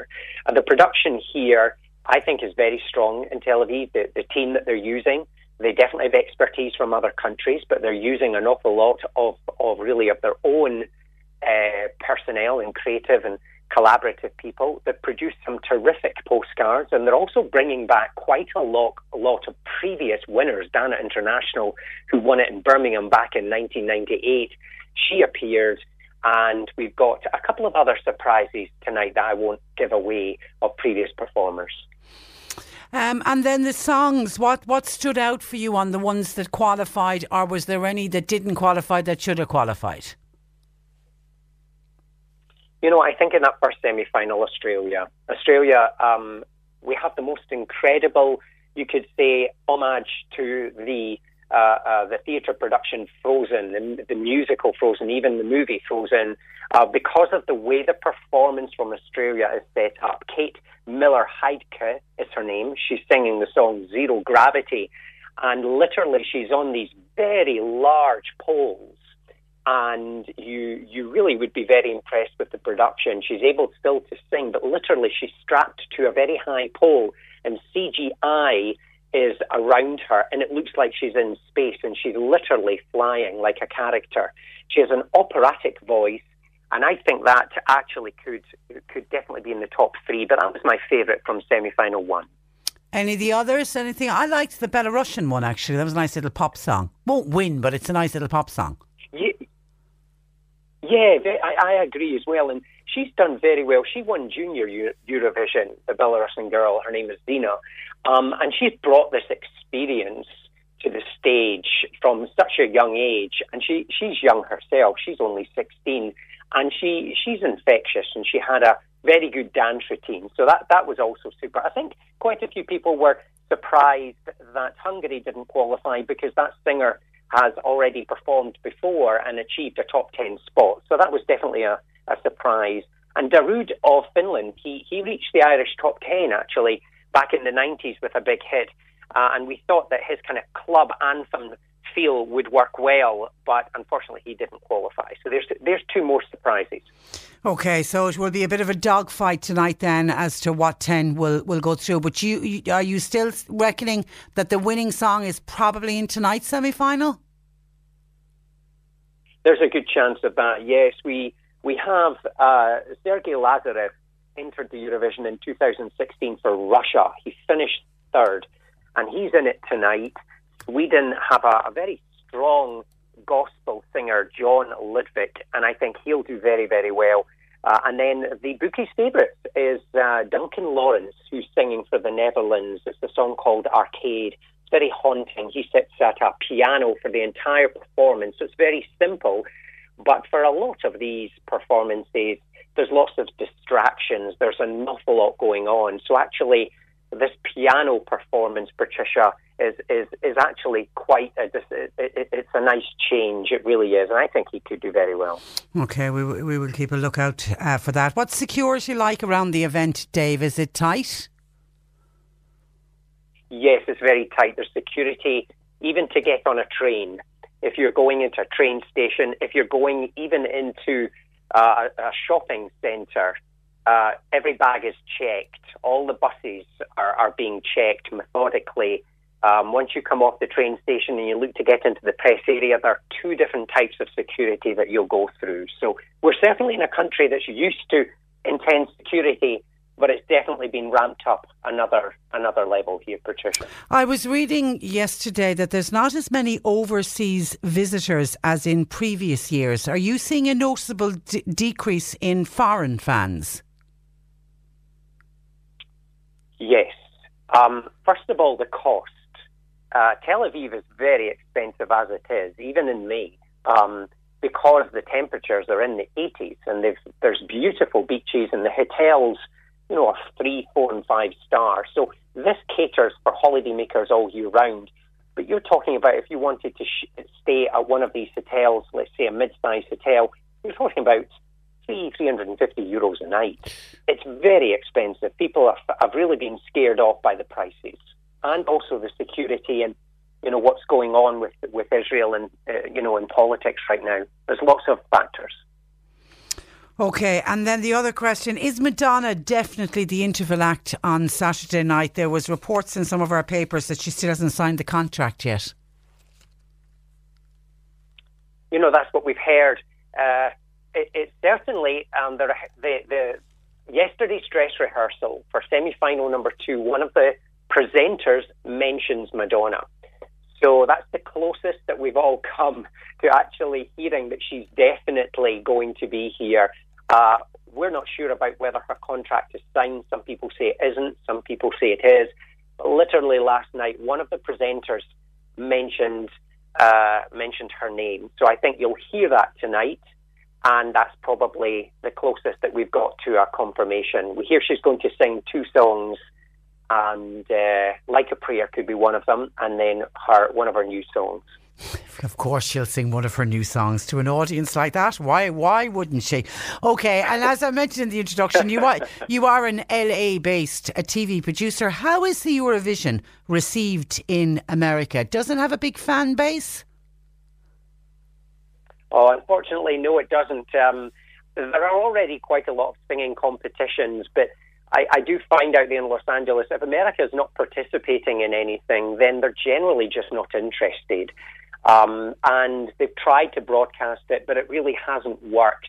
So I think for the American public to engage with the Eurovision, they would really need to participate, and I certainly don't see that coming. They enjoy music. There are plenty of Americans actually here who are on the stage, who sing, or who are backing singers, or involved in a choreographed piece, or perhaps some of the, uh, the the dressing and the wardrobe and the presentation. So the Americans are here, but yes, America as a country, I don't think think we'll be seeing them at Eurovision. We would have said that about Australia a few years ago as well, Dave. Listen, enjoy uh, enjoy the uh, the rest of the week, and thanks a million uh, for joining us on the programme. Thank you, Patricia. Uh, bye-bye. Take care. Thank that you. Is Dave uh, Cargill uh, joining us live from Tel Aviv. And obviously there was a delay on uh, the phone. Uh, but uh, uh, Dave taking a look at the second uh, semi-final. And we do wish the very, very best of luck to young uh, Sarah Mac- uh, McTernan. Sarah Tiernan? Tiernan. Uh, we know that she will do us proud tonight. And by the way, we had a call in from a listener in Adri- Adrigal to say that there were somebody working on behalf of AIR who were cutting trees in the Adrigal Goal uh, area. Now, when landowners asked for the trees not to be cut down, then the contractors are saying fine, they won't won't cut it down, but there are other trees being cut down. One listener is appalled with all the talk about biodiversity that this is being uh, allowed. She did ask the AIR workers and they say that the trees were interfering with the wires and had to be trimmed back. We are in the process of contacting AIR to find out what's going on with tree cutting in the Adrigal area. eighteen fifty, three three three, one oh three. Can you, if you've got a pet question, uh, please, can you get it in to us, because Uh, our resident vet Jane is going to be joining us on the programme after the break. Or you can text her WhatsApp oh eight six two, one oh three, one oh three. And somebody listening to me chatting with Dave uh, Cargill, obviously originally from Scotland, but now living in L A, where he is an L A-based T V producer, saying, is Dave the voice of Donkey in Shrek? He's got a great voice, doesn't he? He really has a, a terrific voice. And the answer is no. This is the Cork Today replay on C one oh three. For C one oh three photos, videos and more, follow us on Instagram and get a good look at what's going on across Cork. Search Instagram for at C one oh three Cork. Cork Today on C one oh three. Text or WhatsApp Patricia with your comment. oh eight six two, one oh three, one oh three. And uh, Jane Pickett from the Islandwood Veterinary Hospital in Newmarket, part of the Mill Street Veterinary Group, joins me live in studio. Good afternoon to you, Jane. Hi there. And you're very welcome. Okay, and we will go straight into questions. Get your questions in, please, either by phone to John Paul, or you can text straight into me here at the studio to oh eight six two, one oh three, one oh three. Ger in Kinsale was on about a Cavalier King Charles, eleven years of age, male, never neutered, but is a pure house dog, is how Gerard describes him. Once or twice in the last number of months, he's just lying there. His left paw, paw seizes. He holds it up and it starts shaking a little bit. Then it transfers to the back legs and and he loses control and then falls down on the ground. This then goes to the right paw and then he drops to the ground and he stays there for five minutes. Then he'll get up again, but will be very slow for about ten minutes after, afterwards. Then he'll be out of sorts for about three to four hours. I don't know what it is, but it's loss of control in all of his legs. And it happens within about three minutes. Sounds like some kind of a seizure, doesn't it? Mm, it does. Um, so I think we all classically think of a seizure or a fit in people. We imagine these people lying on the floor and lots of jerking movements of the limbs and mm-hmm. loss of control and loss of consciousness. And certainly in dogs and cats, it can prevent very similarly a seizure. Okay. Okay. But sometimes it's a little bit different. And that's what I think might be going on with this little dog here. Now, obviously, without seeing or examining this lovely little Cavalier, you can't say from certain. But from the pattern of what the owner has described to us, we can sometimes get what are called focal seizures. So it's not all of the body involved. It's a little bit of the body. Now, one really common way it presents in dogs and cats is actually on the face. So lots of twitching on the face. So lots of these funny little movements, little twitches. But sometimes it can present very similar to how our caller has talked about, um, almost like raising a leg and holding it up and a little bit of a shaking and maybe transferring to other limbs, or then, let's say, progressing a little bit further and he loses control and falls down. Now, I think the really interesting bit of what our caller has said here is that the signs don't disappear all of a sudden. Yeah. So he's a little bit off form. For a good ten minutes, he's not right. And then for several hours afterwards, out he's just sorts. out of sorts. Yeah. That would really point me towards it could possibly be a seizure. As I say, without examining and having a good chat about the other factors and the history involved, it's impossible to say. But I would say in this case, that that's what I'd be feeling. So I would say a visit to your vet for full examination and a, an examination of the nerves and the brain, um, and possibly some further investigations. And is it possible for a dog to have epilepsy in the way we it's see epilepsy in adults? Very much so. Yeah. Very, very Controllable much so. then? Absolutely. Yeah. Absolutely. Now, every single dog with fits or epilepsy is is very different. Now, sometimes it can be for no reason at all, and and that that would be most common in younger to middle-aged dogs. Now, unfortunately, in our older dogs, sometimes it can be associated with something more sinister, like a lump or a bump inside inside in the brain, and that's a mm. bit of a, a bit of a different problem. But certainly with dogs and cats that have seizures um, that have started for no reason at all, it can be very controllable with medication, um, and but you have to work very closely with your vet to get to get yeah, the levels I, right. I remember a sister of mine many years ago. One of her dogs had a seizure. Rushed it to the vet, big mm. panic, and never had another seizure again. Mm. It just, the vet said, well, yeah. monitor, see what's going on here. Mm-hmm. And they did various tests. And it was one of those things, it was, it was a young dog at the time, but it never happened again. Mm-hmm. You know, and so it's, that sometimes that's the way it goes. I think the one most valuable thing I could say, if, you, if you're kind of noticing you might have seen some funny turns in your pets at home and you're worried whether this is the case, the temptation is always to go to your pet to help them out. Now, as long as they're in a safe place, that is not in the middle of a road or in a gangway somewhere they need to be moved from. If they're somewhere in the house or outside in the yard, the single most valuable thing you can do to help them out with diagnosis to see if it's a problem is resist the temptation to go and help them out. Mm. Take a video on your phone.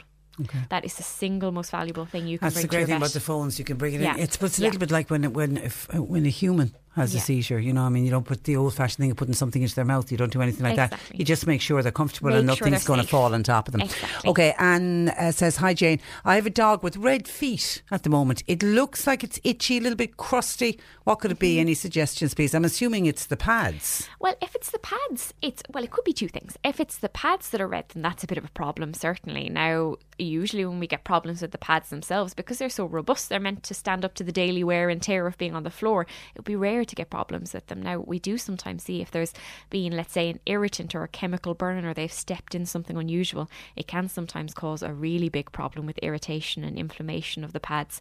So if it is the pads themselves that are involved, I would go straight to your vet. Okay. Now, it's a little bit of a different story if it's the, the spaces between the toes, which is an awful lot more common and I assume is probably the case here. Um, if they're kind of a little bit scabby, a little bit red, certainly in white dogs as well, we sometimes get saliva staining, so the white hair will turn a little bit of a brownish colour sometimes. That's a kind of a hallmark of itching and scratching and licking at the paws. Now, if it's just the paws, sometimes the most common thing is whether it's been in contact with something funny or whether it has an allergy to something that started all of a sudden. So it's the time of year where we begin to see a lot of seasonal allergies, because a lot of the plants and flora are coming into into kind of sprout and into flower, and there's pollen. Lots of pollen flying yeah. around, very much like humans. And sometimes it can be one weird little plant that your dog or cat is allergic to, and for the duration of that plant's flowering season you can get right itchy problems. Now, it can be very difficult to identify, but that would certainly be top of my list. I suppose the basics as well you'd have to cover and make sure that your dog is up to date with their flea, mite, lice treatment. So if you haven't already, visit your vet for a spot on just to rule that out, because sometimes we can get mites that live in, in between the toes, but normally they happen in the autumn. Um, there's very interesting little ones that we see every now and again called uh, harvest mites. They love to live in between the toes, and they're picked up from being outside in the grass. And they, they have create a, itch. They itch. create a massive yeah. itch, and they're they're kind of a, an orangey yellow colour. So it wouldn't be the right time of the year for those, but certainly the normal fleas and mites could cause problems as well. So I think make sure your basic kind of parasite prevention is done. Otherwise, a visit to your vet just to make sure that there's no sinister problem. If there's scabs, there might be a little bit of an infection. So I think get them to have a good look. Make sure your pet is comfortable, because we all know if you have an itch or a scratch somewhere, you just get no peace from whatsoever. And my heart goes goes out to these little pets that know, are it's, itching it's, and scratching. It's so dreadful, and itch is, is dreadful. Yeah. Okay, advice please from Jane. My daughter is moving home.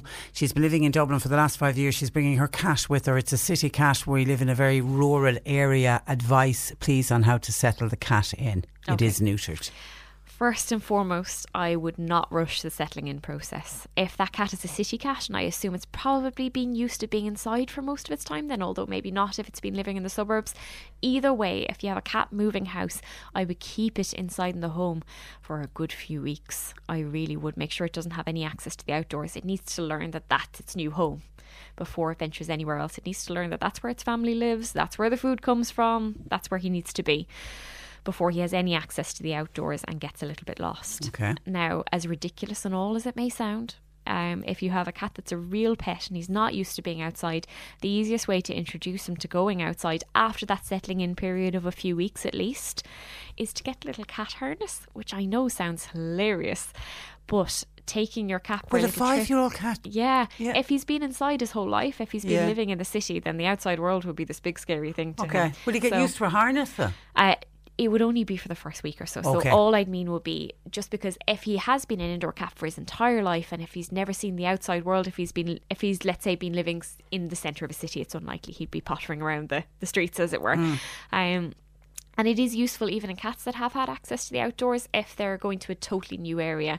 Um, you can get these little cat harnesses, and I would just take him out to the garden, let him have a sniff around. Like, cats won't walk on a lead like a dog will, so you kind of have to follow where okay, they go. Right. But then you know that at least they're not going to run off and get scared if a funny noise happens. But it lets them get their bearings just for five minutes or so every day, um, and then gently leave him off and watch. But fully supervise him for kind of periods of five to ten minutes every so often, and bring him back inside so he knows that the home is his base and he's not really meant to stray too far from that. Now, over time, he'll learn his territory, he'll venture a little bit further, and that's only natural. Okay. Um, cats will be cats and they need to have entertainment, but you just need to for him to be very aware of that's where his base is, that's where his home is, so he doesn't wander off. Oh, and, and, and it is, I'm conscious that he's uh, the city slicker moving, yeah. moving to the countryside.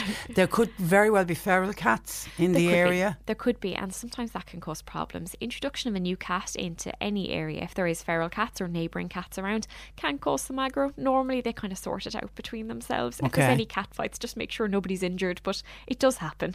Um, I think another thing for this cat that might be really helpful is microchip him if he's not already microchipped. Okay. Now, people don't, it's not in fashion to microchip cats that often, certainly in, in this area locally or in our own experience, but it is a very good thing to do if we ever get and, a stray cat. And absolutely in, yeah, in this situation. Absolutely in this yeah. situation, because if he does, God forbid, go missing, somebody will scan him and the chip will pop up and they'll be able to return him to you nice and nice and swiftly.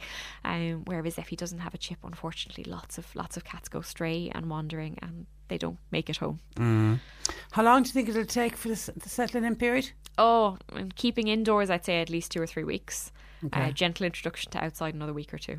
Because you know those bizarre stories you hear about cats going many, many miles back mm. to their original. Is that true or is that all urban myth? It's very true. I'm not saying that it'll go from Cork to Dublin now, but, uh. but, you, but, you, but you, you, you, you, you will read in the papers the stories where they'll go many, many miles. They really, really will, and they're incredibly clever. I think the the interesting thing is, Uh, let's say a healthy neutered male cat will travel miles and miles overnight if he's out hunting, and we have no perception of this. They just go out into the night, go out and have their fun, and they may be going all over the place, so their territory is sometimes a lot bigger than we imagine.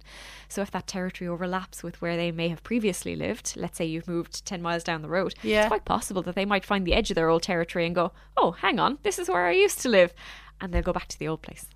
Isn't that true? It is, yeah. And do do, is that is that something particular to cats? Usually with cats, um, dogs aren't as good at roaming, to be totally honest. Certainly they, they like to stay near home a lot of the time, unless they have a specific pattern of places they go to. They're they're yeah, definitely yeah. more attached to home. They don't tend to roam as much. They don't have that dry kind of to to hunt as much as a cat yeah, would. Yeah, yeah. But the, but the same advice that you gave for a cat yeah. would sit for a dog as well. Yeah, exactly. They need to get used to their area, don't they? They really do. I suppose with dogs it's a lot easier. They're usually used to walking on leads. So I'd say lots of lead walks around the area. Don't take them to anywhere you wouldn't want them to stray to. So with my own dogs, I wouldn't take them near the big main road. I don't want them to even realise it exists. Yeah, so I wouldn't take yeah. them walking down there.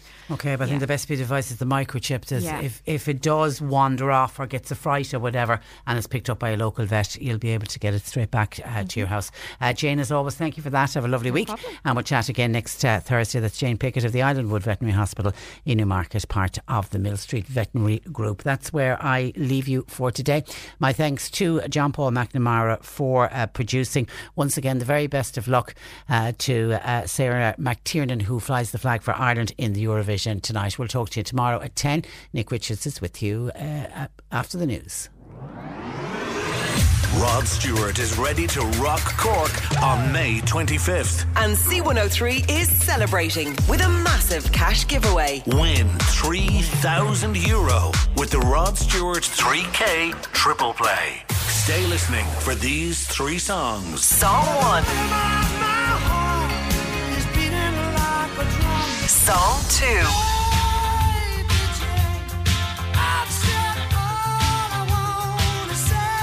Song three. Yes, you want my body and you think I'm sexy. Come on, sugar, let me know.